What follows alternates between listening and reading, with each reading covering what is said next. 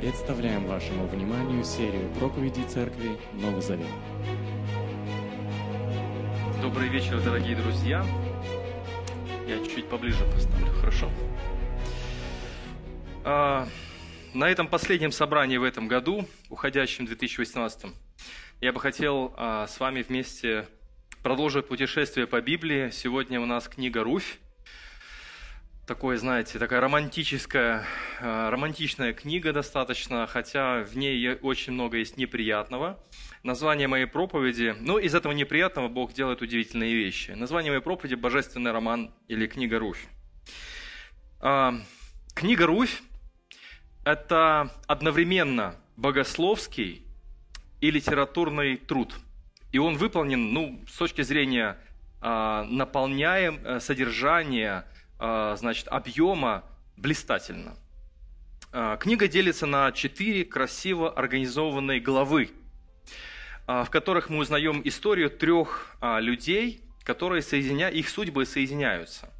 Это Наами или Наиминь по синодальному. Это Руфь, моавитянка, и Боас или Ваос, тоже по синодальному. Книга начинается со слов «Во времена судей в стране то есть в Иудее случился голод. А затем речь идет о некой семье из Вифлеема, которая в поисках пищи мигрирует в Моавитские земли. То есть это такие, знаете, дальние родственники евреев. И спустя какое-то время а, глава этой семьи, Эвимелех, он умирает. И потом два его сына женятся на местных девушках моавитских, и потом они тоже умирают. И остаются три одинокие женщины.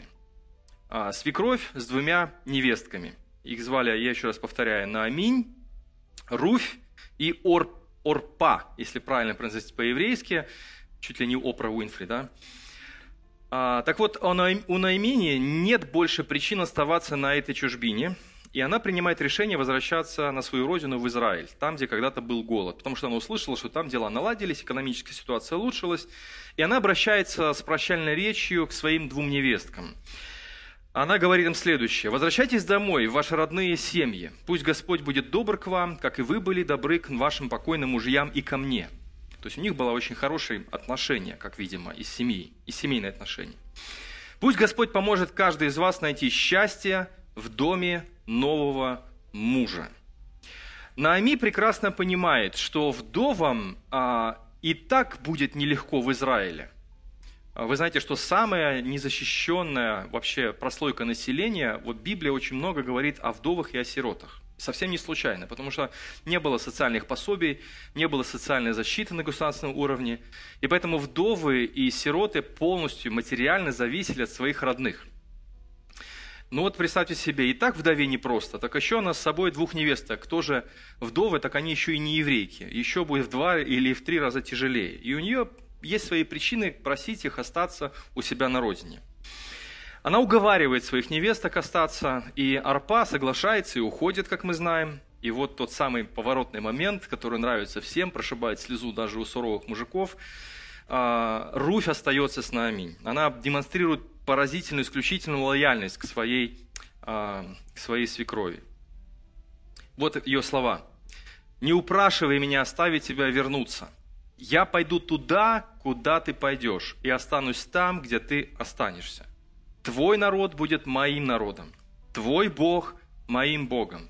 Где ты умрешь, там и я умру, и там пусть меня похоронят. Пусть так-то и так-то покарает меня Господь, только смерть разлучит нас. Посмотрите, какие сильные слова говорит мавитянка своей, вот можно сказать, маме, эти женщины в горе, и они цепляются друг за друга, и она говорит, я никогда тебя не покину. Кстати, э, вот, вот один из этих стихов, один из этих вот текстов был у меня на открытке, когда моя невеста, вот, так моя невеста подписала мне мою открыточку, я всегда держал ее у себя на столе. Вот. Э, да, это были слова Руфи, но это были слова также моей жены ко мне. Это очень здорово. Итак, обе эти женщины одинокие, они направляются в Израиль, и под конец главы происходит очень интересная вещь, мы ее позже обсудим. А, э, Наами, эта женщина несчастная, меняет свое имя на Мара. А, слово Наами означает а, приятность или сладость. Видимо, она пользовалась популярностью мужского населения, потому что имена давали не случайно. Они посмотрели на нее, какая симпатичная девочка. Она выросла в симпатичную девушку. То есть это имя была ее репутация. И в конце этой главы, после всего случившегося с ней, она меняет свое имя. Это была практика. А, сегодня у нас такого не принято.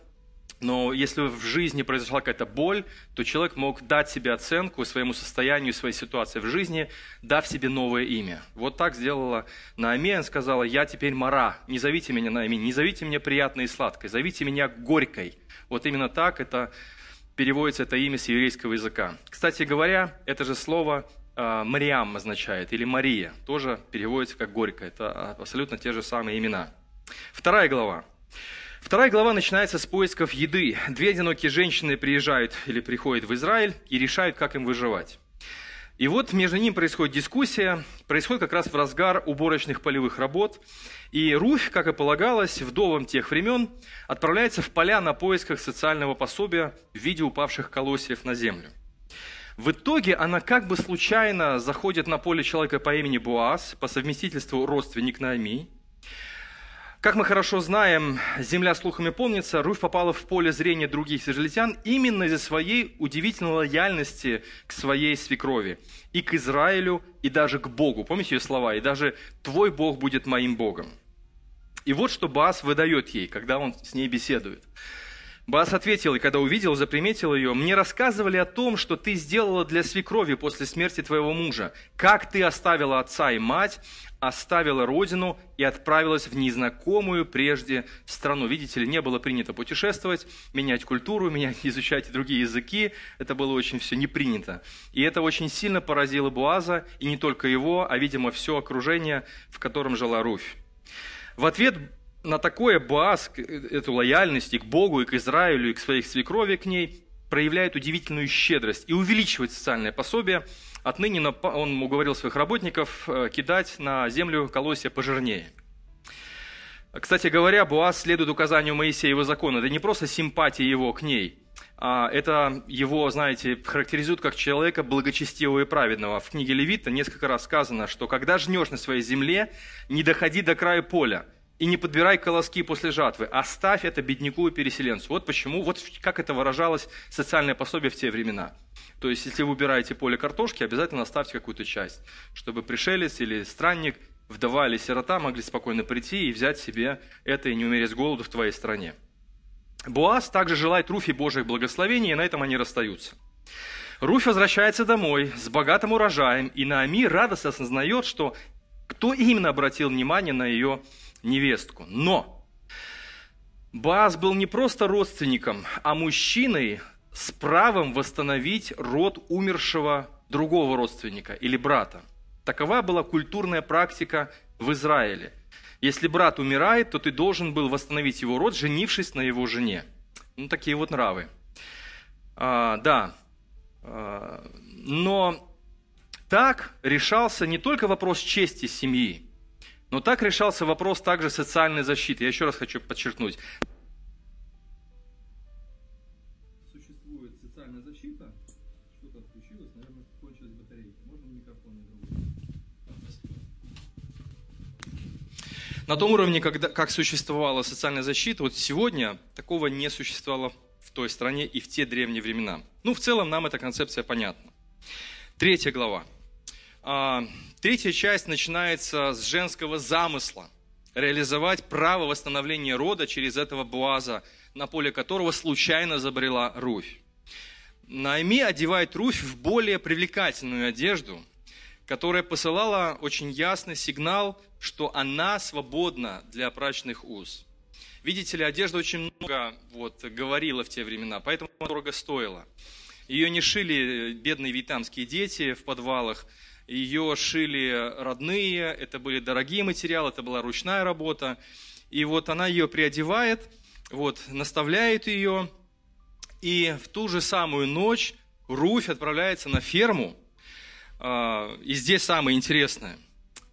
Тихонько, значит, прокрадывается, вот, как это называется, а, сарай или ангар, в котором отдыхал Буаз после тяжелого рабочего дня – приоткрывает одеяло, в синодальном переводе там непонятно сказано, там очень много э, кривотолков, там, что она все-таки сделала.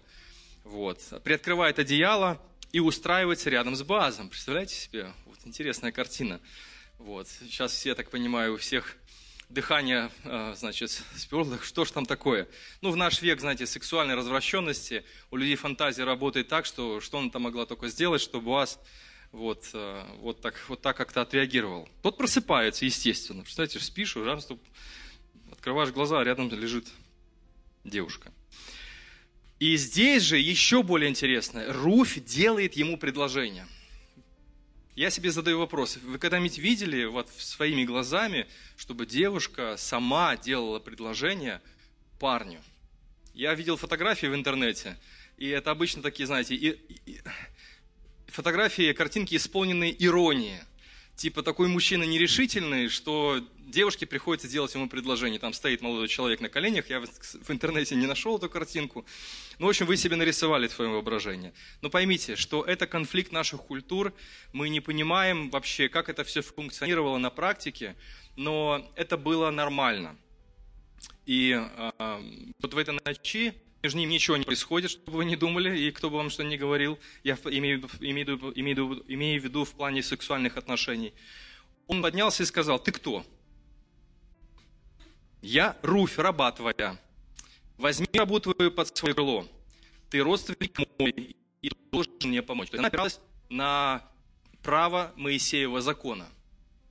То есть, все, я поняла. Наимень сказала, это твой родственник, это наш родственник, так что давай вперед, не оплошай. Боас поражается, что Руфь, вместо того, чтобы искать кого-то помоложе, а между ними была возрастная разница, стремится влиться в большую семью своей свекрови.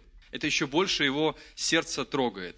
Потому что, ну, если пораскинуть мозгами, можно было ловить где-нибудь в другом месте.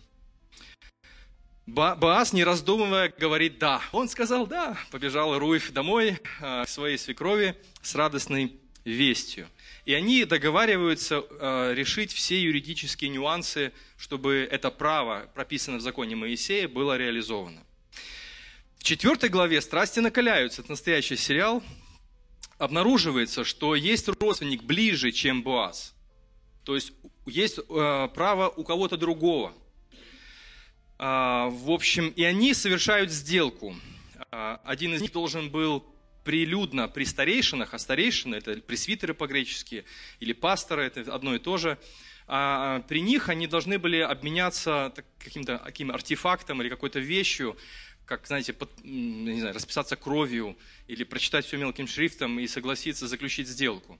И этот вот э, родственник в первой очереди должен был подарить сандалию – ну, в синодальном, скажем, сапог, но там сапоги не носили, вот, поэтому перевод немножечко такая ошибочка культурная произошла. То есть сандалию подарил, в которой он ходил, в знак того, что все, сделка завершена, я тебе, в общем, отдаю право жениться на Руфе. И, в общем, брак и союз База и Руфи стал, наконец, возможным. Точно так же, как Руфь проявила благосклонность и лояльность к Наами, точно так же Боаз – проявляет свою благосклонность и лояльность к Руфе. Очень интересно такой, такой круговорот э, вот такой благосклонности и лояльности. Это тоже очень важный принцип, который мы наблюдаем в этой книге. В общем, книга заканчивается противоположно началу. Если в начале все умирают, а Наами разбита горем, то в конце книги рождается ребенок, а посреди этого, этой картины стоит женщина Наами счастливая – она обрела новую жизнь, она обрела новый смысл. А, у нее появилось будущее. Но все будет хорошо, история очень красивая, интересная, по ней можно снимать спокойно сериал. Вот, я знаю, что на английском языке он существует. Но родившееся дитя, которое Наими держит на руках, которое, а, который рождается от союза Буаза и Руфи, станет прадедушкой самого известного царя Израиля, Давида. Совсем не случайно эта история присутствует в Библии. Таким образом, Руфь, можно сказать, входит ну, в родословную самого Иисуса, родившегося в Вифлееме, который впоследствии становится очень скоро Мессией и Спасителем, и царем а, не только Израиля, но и всего мира. Интересная история. В ней есть некоторые любопытные для нас детали, но я бы хотел обратить ваше внимание, у меня очень много в голове роя, роится уроков, и я не, знаю, как, я не знал, какой избрать, чтобы мне сегодня быть короче. Я предлагаю только два таких важных урока извлечь из этой истории. Ну, во-первых, что я вижу? В этой книге мы видим, что Бог, в которого мы верим, в которого верила Наами, в которого верила потом уже Руфь, это Бог обстоятельств. Я бы даже добавил Бог деталей. Нам кажется, что Богу не до деталей. Он такой, знаете, вселенский монарх, вот, которому нет дела до каких-то там молекул, до каких-то там мел, мельчайших там, бозонов Хиггса. Там. Ему вообще это не надо. Ему важно там как-то хоть как-то управиться с этим человечеством, которое выходит из-под контроля то и дело. Но обратите внимание, что все события книги, хотя нет упоминания о Боге, но эти обстоятельства, как мы видим в конце книги, рождается прадедушка, потом он рождает еще одного сына, и этот сын рождает еще потом Давида, мы понимаем, что это не случайно. По отдельности эти события кажутся бессмысленные, беспощадные. Например, смутные времена судей. Помните, мы проговорили в прошлый раз, что это были за времена для Израиля? Это были сплошные гражданские войны голод в Вифлееме там, или в стране, а, смерть мужа на Амине, смерть обоих сыновей, потом Руфь случайно заходит на поле родища. Так вот, все это не случайно. Бог – это Бог обстоятельств странных, необъяснимых, а порой даже страшных, понять которые возможно только спустя определенное время. И то не всегда нам понятны те или иные обстоятельства. Может быть, вы молоды, полны надежд – и вам кажется, что вам все понятно, у вас много сил, у вас есть здоровье, у вас есть оптимизм, но поверьте, не на все вопросы «почему» вы ответите, вы найдете ответы. Не на все вопросы «почему». В жизни может произойти много непонятного. И в христианстве есть стойкое представление об одном. Что? Помните, а, Павел писал а, христианам а, Рима, что им предстояло пережить много страданий. Он сказал, что для тех, кто любит Бога, кто был призван согласно его замыслам, он все обращает во благо. Вот это важный принцип, который люди сегодня просто, знаете, сняли вот с, с языка апостола Павла и немножко упростили его, что все к лучшему, люди говорят. Просто говорят, все будет, все будет хорошо. Но для христианства очень важно, почему все будет хорошо. Для христианства важно понять, кто делает все хорошо из того, что есть сегодня. Бог. Он все обращает во благо. Какие обстоятельства сегодня вам непонятны? Вот посмотрите на свою жизнь, задайте себе этот вопрос. Спросите, может быть, не только себя, спросите своего друга, свою подругу, что тебе непонятно.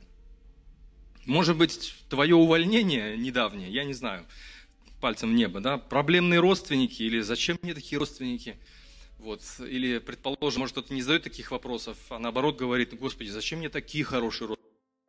Служил. Есть такие? Есть, да? Слава Богу.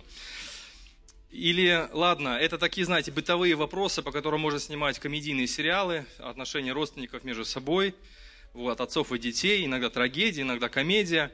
А что, если это смерть родных и близких?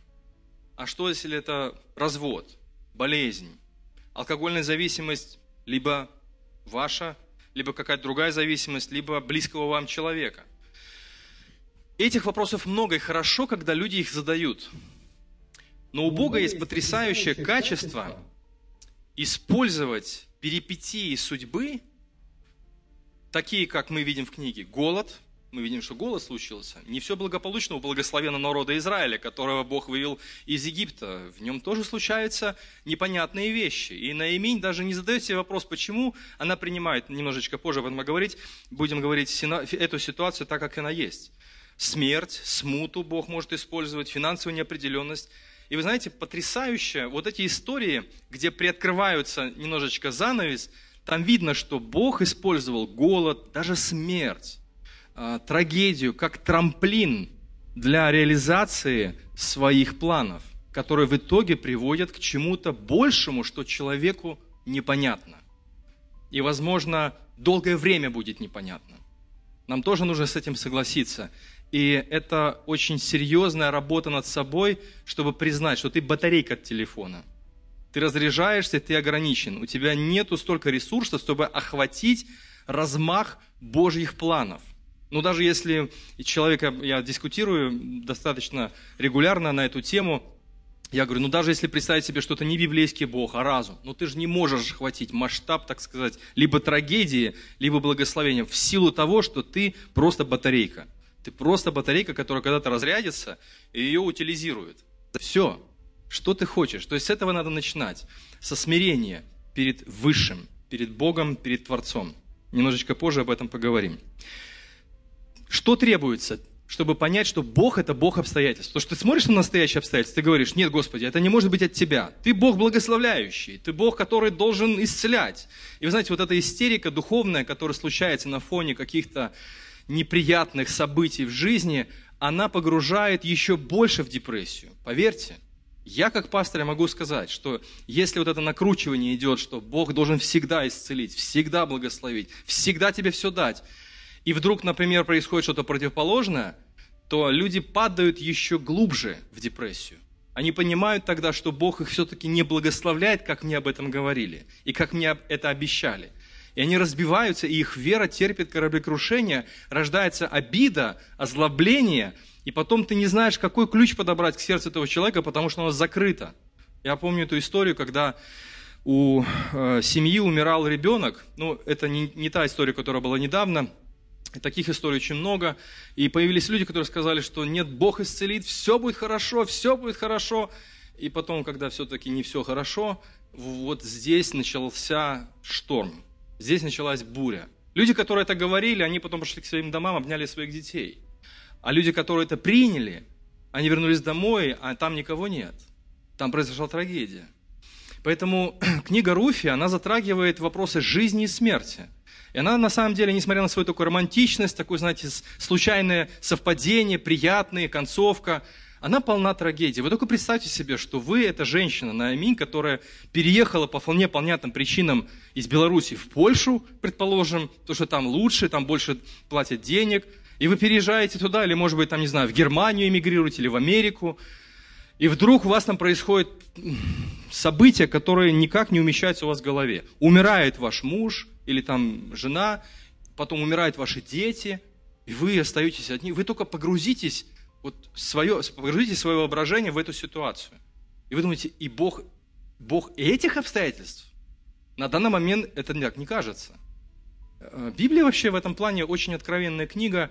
Она не накручивает вот эту, знаете, духовную истерию, что все, все, все должно быть хорошо. Она очень честная книга. Книга Судей мы с вами недавно проходили. Все плохо. Пришли в землю обетованную, нам тут все обещали, кисельные берега, там молочные реки. Все из рук вон. Ну как так? Да Самсон последний судья, хотя он герой веры, но ты просто чешешь свою репу и не понимаешь, как, как это могло вообще происходить среди Божьего народа. Как они могли умирать, как они могли так обманывать друг друга. То есть, понимаете, вот так и жизнь. Она вот, кстати говоря, книга Руфь, она является таким срезом от реальной жизни времен судей. Только знаете, как ты рассматриваешь такую большую фотографию, и ты увеличиваешь отдельный фрагмент, как бы на мировой сцене, на Аминь, там Руфь, они не играют решающей роли.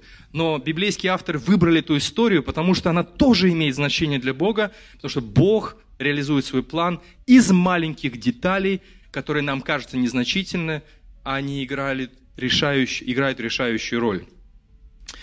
Требуется время, терпение, чтобы увидеть, Божье свойство превращать из плохого в хорошее. История Иосифа, книга «Бытие», вы помните замечательные слова, которые первые, вы знаете, одни из первых слов Библии, которые пронзили вот мое сердце эмоционально. Это тоже отдельный сериал когда родные братья продали Иосифа в рабство, значит, избавились от него, проходят годы, а он становится премьер-министром Египта. И эти же братья спустя многие годы приходят к нему, не зная, что это их брат, и просят у него хлеба, потому что там опять начался голод. И вот Иосиф, когда открылся им, кто он такой, он сказал, вы замышляли против меня зло, но по Божьему промыслу оно обернулось добром. Скольким людям это спасло жизнь? Так Иосиф дает оценку всем своим страданиям, несправедливости, перипетиям судьбы, э, понимаете, вот всей той трагедии, которая с ним случилась. Поэтому, когда мы оцениваем те или иные обстоятельства, в которых мы с вами находимся, давайте будем помнить, что каждый из нас, он важен перед Богом, но в то же самое время каждый из нас – это батарейка от телефона. Мы не пуп земли. Никто вам не говорил с небес в лучах света, что ты, Сережа, ты вот избран, избранник мой. Вообще все фильмы, знаете, почему пользуются популярностью? Такие фильмы, как, не знаю, там, «Матрица» когда-то пользовалась популярностью. Ну, известная фраза «ты избранный». А потом он понимает, что он один из избранных многих-многих-многих, это тоже ввергает его в шок, но это немножко так. Отступление такое лирическое, вот, голливудское. Но неважно, то есть почему они цепляют нас? Потому что мы ставим себя на место главного героя, там Человек-паук, там или там, я не знаю, э, темный рыцарь или ковбой какой-нибудь на Диком Западе, который всех-всех побеждает и защищает слабых, и э, наглых ставит на место. Мы ставим себя на его место, и нам приятно быть этим героем. И это все играет на нашем подспудном желании быть в центре событий. И это неплохо, потому что Бог действительно избирал отдельных людей, ставил их прямо на верхушку вообще айсберга и говорил, вот, все, я через себя вершу, вершу судьбы этих и даже людей и многих-многих народов. Но не все становились царями, не все становились знаменитыми, не все становились крутыми мачо. Миллионы и миллионы, такие как Руфь, Найминь, Буаз. Кто о нем вообще потом вспоминал, Буаз? Он даже в список героев веры не попал впоследствии. Но они играли определенную роль на карте Божьих событий. Поэтому надо просто смириться с тем, что да, для Бога каждый важен, но в то же самое время я не центр Вселенной. Я – это небольшое «я», которому Бог должен отчитаться во всем, что Он делает. Это очень непростая вещь, которую нужно принять, но это оздоровит наше отношение к жизни, ситуациям, которые складываются, и мы перестанем погружать себя в эту истерию. Поэтому помните, что Бог – это Бог не только галактик, там, не знаю, всего этого огромного мира, но Он Бог деталей и обстоятельств. Второй важный урок – принятие обстоятельств. Еще раз хочу подчеркнуть, что очень часто с экранов кинофильмов или книг различных нас усиленно призывают бороться за свою судьбу. Но так складывается, что наша борьба иногда заканчивается проигрышем. Как в случае с этой женщиной Наоми. Она боролась за свою жизнь. Говорит, все, там муж, что будем делать? Тут голод, тут продуктов нету, тут надо в очереди стоять с карточками за хлебом. Давай мы пойдем в другую страну, в Мавицкую землю. Хорошее, разумное решение, которое приняли бы любые люди, ну, находящиеся, в этом, находящие в этом зале. И это была своеобразная тоже борьба за свою судьбу. Но она была проиграна. Было ли это плохо или это было хорошо, это вопрос открытый. А затем Наоми возвращается обратно, и у нее нету ни мужа, ни сыновей. У нее, вероятно, дом, в котором они жили, он был пустой, никому не нужный, и ей было надо начинать все с нуля. И что меня поражает в этой женщине, а, и вообще вот в людях, которые задействованы в этих событиях, у них очень правильная реакция. Принятие. Принятие обстоятельств – это непростой процесс. И он начинается, наверное, ну, этот эта способность принимать, а, я сейчас не говорю о принятии людей или себя, вот ситуация, в которой мы находимся. Я, например, человек в этом плане нетерпеливый, я, у меня сразу срабатывает такая, знаете, психологический какой блок, нет, я этого принимать не буду. Ну, в этом, в этом плане есть хорошие и большие плюсы, потому что тогда ты легче преодолеваешь какие-то трудности, когда ты не все осмысливаешь. А потом, когда проходит время, ты начинаешь больше осмысливать, говоришь, Господи, что же это было, а я этого не понимал. Хорошо, что не понимал. Потому что если понял бы, вообще бы, вот, было бы все очень плохо. Но это непростой процесс осознания э, обстоятельств, ситуаций, в которых мы живем в данный момент. И этот процесс осознания или принятия начинается внутри каждого из нас. Сразу хочу сказать, что, может быть, для некоторых это пока непонятно – опять-таки в силу возраста, в силу, знаете, вот надежда юноши питает, ты как а, преисполнен оптимизма, все вперед, ты там можешь перенуть мир. Но принятие это, на этом фоне может показаться, что принятие это какая-то огульная млявость, обаяковость до життя, пассивность такая. Вот ты плывешь по течению, ничего не надо делать, надо просто принимать. Будь что будет, или гори над всем синим пламенем. Но как мы видим на примере библейских персонажей, в том числе вот этих людей – мы видим, что принятие – это сознательная капитуляция, это э, перед обстоятельствами непреодолимой силы. То есть ты понимаешь, я не могу. Вот это я могу, картошку посадить, машину завести, помыть машину, это я могу. Сходить в магазин могу. То есть ты оцениваешь здраво свою способность. Ну, пытаешься, по крайней мере, путем. А вот это, оживить человека, я не могу. Исцелить человека и дать ему здоровье, я не могу. Ну, я не могу. Бог может, я нет. Или, предположим, э, сделать кого-то счастливым, семейную жизнь, там, ну, есть разные ситуации в семье. Я не могу. Есть очень много вещей, которых мы не можем. И нам нужно понять, что действительно в наших силах данный Богом, а что не в наших силах. И об этом надо думать. Поэтому принятие – это признание своего бессилия перед этим. И в результате, как это ни странно, это помогает пережить нам мрачные и неприятные времена. Парадокс. Кажется, принятие, признание бессилия. Но при этом посмотрите, что происходит в жизни Наимини. Она, она признала, что она бессильна. Помните в книге Иова такой известный э, олигарх древний, который владел многими землями, на него обрушилось горе и печаль, и значит, он произнес потрясающие слова, которые легли в основу всей книги, книги Иова, многострадального Иова. Неужели мы будем принимать от Бога только хорошее? Ну, конечно же, мы хотим от Бога принимать только хорошее. Но это, это слова мудрого человека, который знал Бога, знаете, не понаслышке. И изучал Его Слово тоже, знаете, не заочно учился он. Он непосредственно общался с Богом и понимал Бога. Хотя у него, были, у него были дилеммы. А он говорит, неужели мы будем только хорошее принимать от Бога, а плохого не будем? Вопрос очень тоже важный. Так вот, возникает вопрос, так стоит ли нам бороться в жизни вообще? За себя, там, за жизнь, там, за родину? Я не буду продолжать. Вот. Христиане часто теряются в этом вопросе, и я думаю, что мы занимаем диаметрально противоположные позиции. Одни говорят, нет, надо, потому что Бог там, вот Давид, они на стены восходили, пастили вам закрывали, погашали силу огня. Ну, это, это же стихи, где я цитирую послание евреям, там же сказано, но некоторые получали своих родных умершими. Некоторые скитались, как странники, и не получали того, что им было обещано. Понимаете, нам не надо становиться на диаметрально противоположные вещи – то есть либо бороться, либо вообще не надо ничего бороться, ничего не делай, просто пусть будет как будет, и Бог все сделает сам, без тебя. Немецкому богослову Карлу Фридриху Эттингеру приписывают слова, которые стали крылатыми. И я знаю, я, я знаю, что вы узнаете эти слова.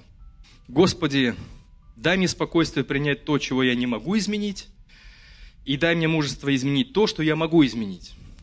И главная просьба, и дай мне мудрость отличить одного, одно от другого. Действительно, это очень глубоко библейское утверждение. Дай понять, что я могу менять. И дай мне понять то, что не в силах изменить в моей жизни. И самое главное, чтобы мне не заблудиться в своих усилиях, помоги мне отличить одно от другого. Как могу? Лично я могу дать вам небольшой такой совет для размышления. Вот в, в преддверии Нового года 2019, оглядываясь на прошедший год, что я могу действительно делать и чего делать не в моих силах. Если речь идет об изменениях или об обязанностях или о призыве в вашем характере, вашей души, вашего сердца умственная работа, морально-нравственная работа, духовная работа над собой, вперед, барабан на шею, флаг в руки, работаем, достигая цели. Вот именно об этом я все время э, из-за этой кафедры призываю Церковь Нового Завета и всех гостей сосредоточить свои усилия. Одному мудрому специалисту тоже принадлежат такие слова, я не поместил ее в слайды, он сказал, что, говорит, не пытайтесь менять других, а меняйте только себя. Это полезно, еще и безопасно. Это еще и безопасно. Так что если это касается вашего отношения к жизни, ваших духовных настроек, если вам что-то сказали, и вы с этим согласились, делайте что-то с этим. Вот это я могу. Нет, я не могу. Можешь, потому что ты следуешь за Христом. А следование за Христом подразумевает под собой процесс преображения. Мы тоже мы молимся так часто и читаем о том, что мы призваны преображаться в образ Христа. Есть такое слово, как слово преображаться, в английском это как transformation. То есть ты трансформируешься, как трансформер, знаете, такие же ходящие христиане, трансформеры. Бах, щелкал пальцем, перетрансформировался в кого-то другого. Но это не так просто, как выглядит на экране. Ты щелкаешь пальцем, ничего не трансформируется. Уже сколько щелков, молишься, постишься, ты уже все понимаешь, что у тебя тут и тут вот есть работа, и там вот есть работа. Хорошо, если есть понимание. Но некоторые люди живут, ничего не понимают. У меня все хорошо. У них жизнь поделена на черное и белое. Я белый, все черные. Это печально. Это очень печально. Поэтому все, что касается работы вашей, внутри вас, мы говорим, пусть Бог меня меняет. Но это самообман. Бог меняет нас вместе с нами. И посмотрите, как много в Новом Завете призывов. Умертвите все, что греховное в вашей жизни. Павел не обращается к Богу. Господи, давай как-то, ну, третье-третье, значит, там, вызываю тебя, огонь, и дает координаты нашего сердца, и небесный огонь там бомбит нашу греховную природу, и другая часть наша, праведная часть, радуется. Нет. Это происходит работа совместная с Богом, когда мы преображаемся в образ Христа. Поэтому это ты можешь.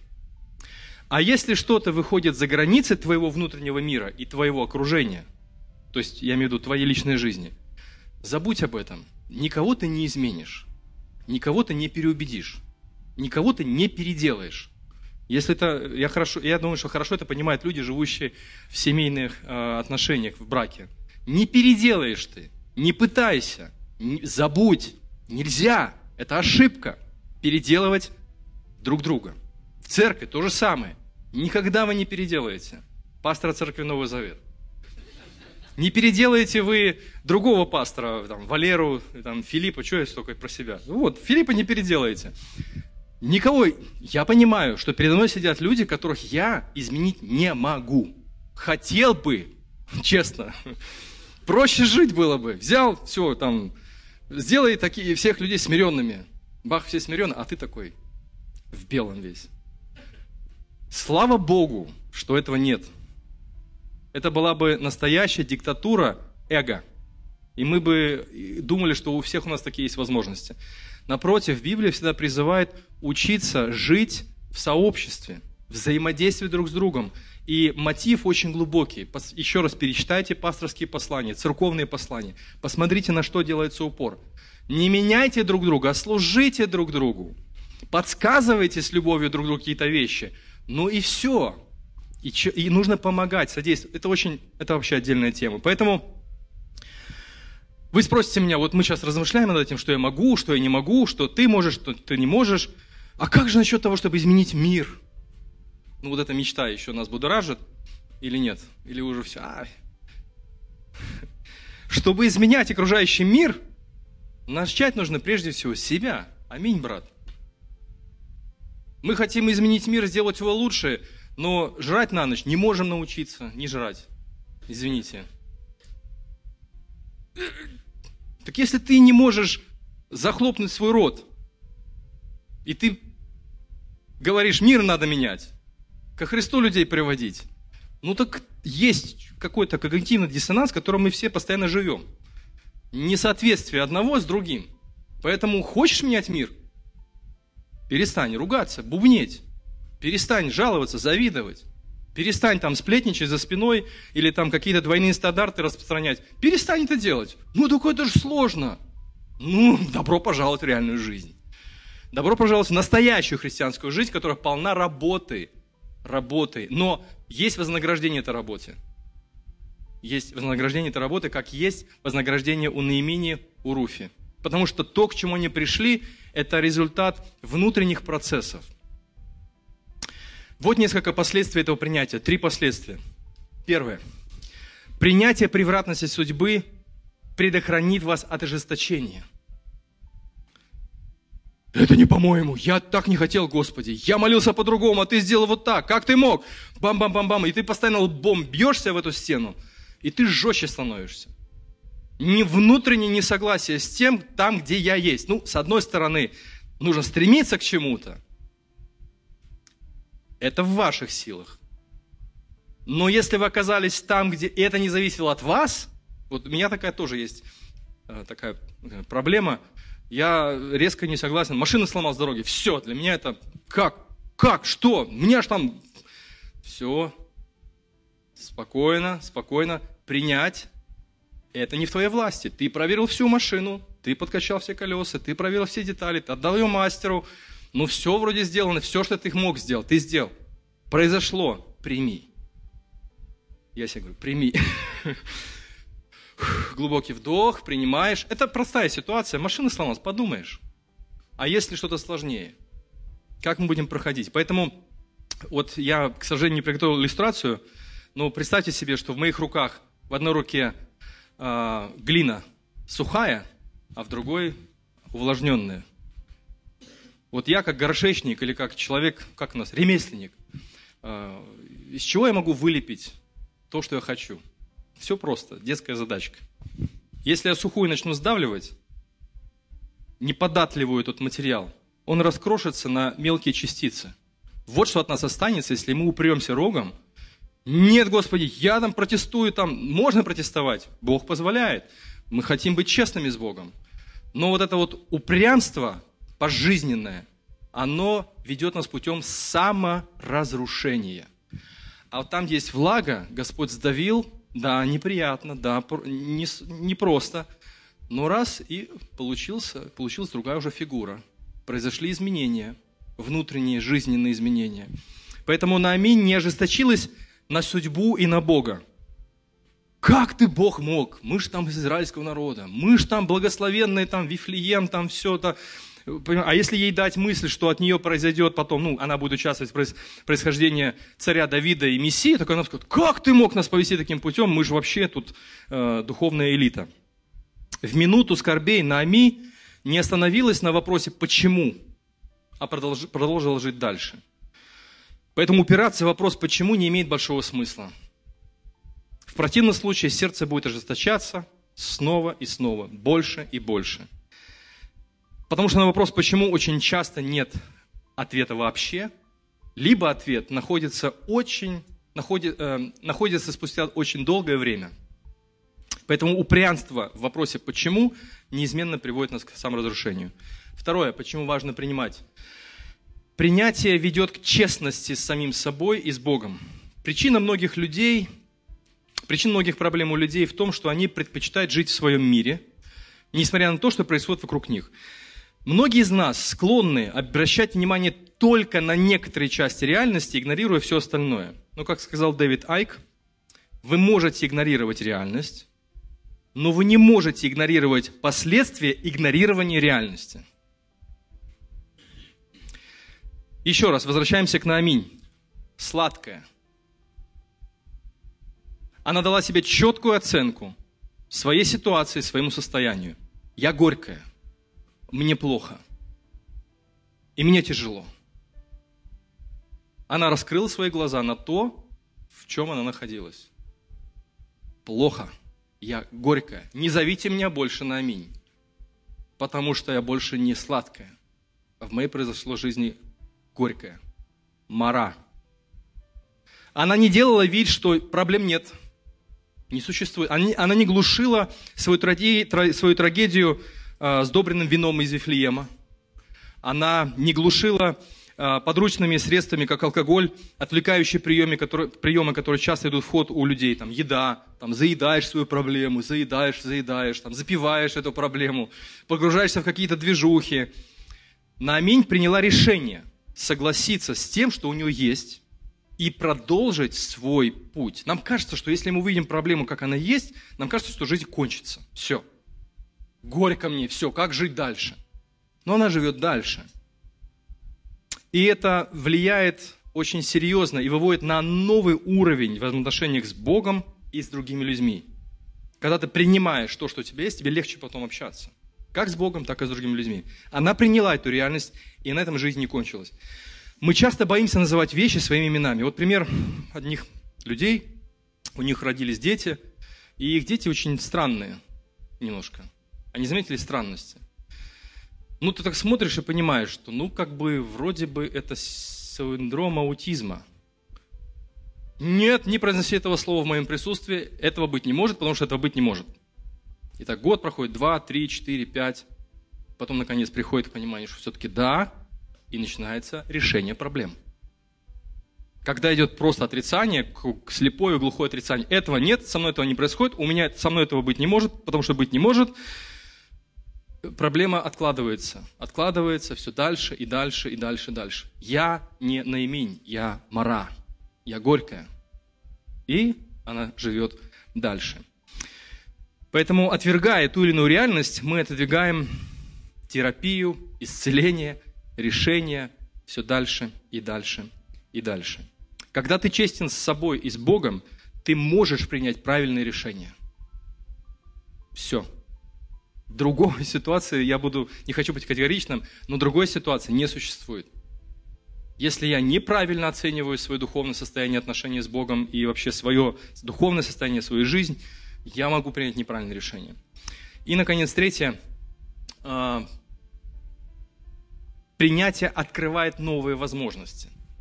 Вот тоже посмотрите на книгу Руфи, посмотрите, как она заканчивается.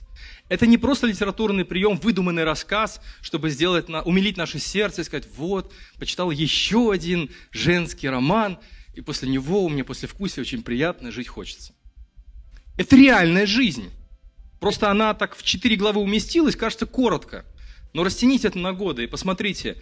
Вначале я мара, я горькая, я потеряла мужа, потеряла сыновей, сейчас невесток буду терять, хотя Руфь уцепилась. Это тоже отдельный урок. Дружбы, верности. Вот. А в конце она держит на руках внука. От Буаза.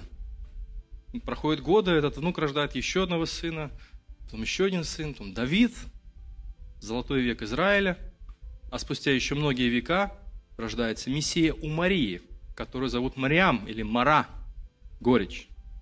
из этой горечи Мария, которая рождает, потому что, помните, Симеон сказал, держа на руках младенца, он сказал, что тебе самой пройдет оружие. Из этого младенца в Израиле многие, ну, как сказать, разделятся на сторонников и противников.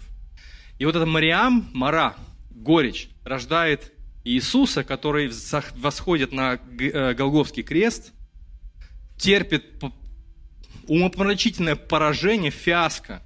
Многообещающий Мессия умирает, но в конце он воскресает из мертвых. И это опять-таки не просто рассказ, это жизнь. Это почерк нашего Бога, который реализует свой план, а мы его часть.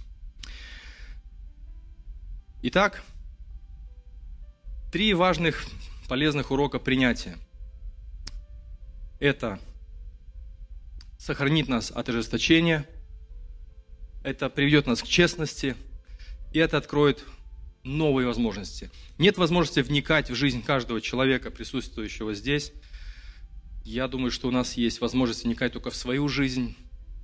Примите то, что нужно принять, примите правильное решение, как жить дальше, и впоследствии откроет новые возможности, удивительные возможности.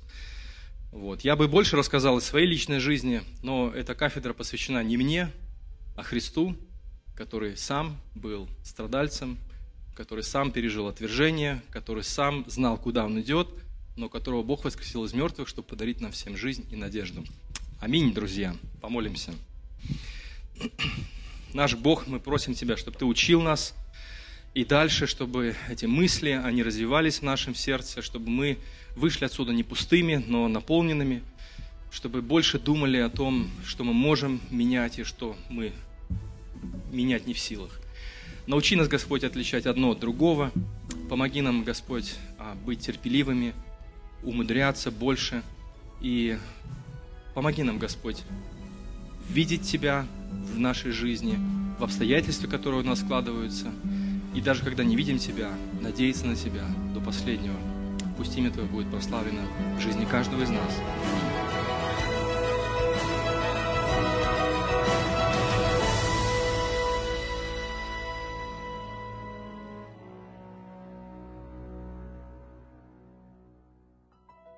Записи этой и других серий подкастов доступны на нашем сайте завет.орг и в каталоге подкастов iTunes.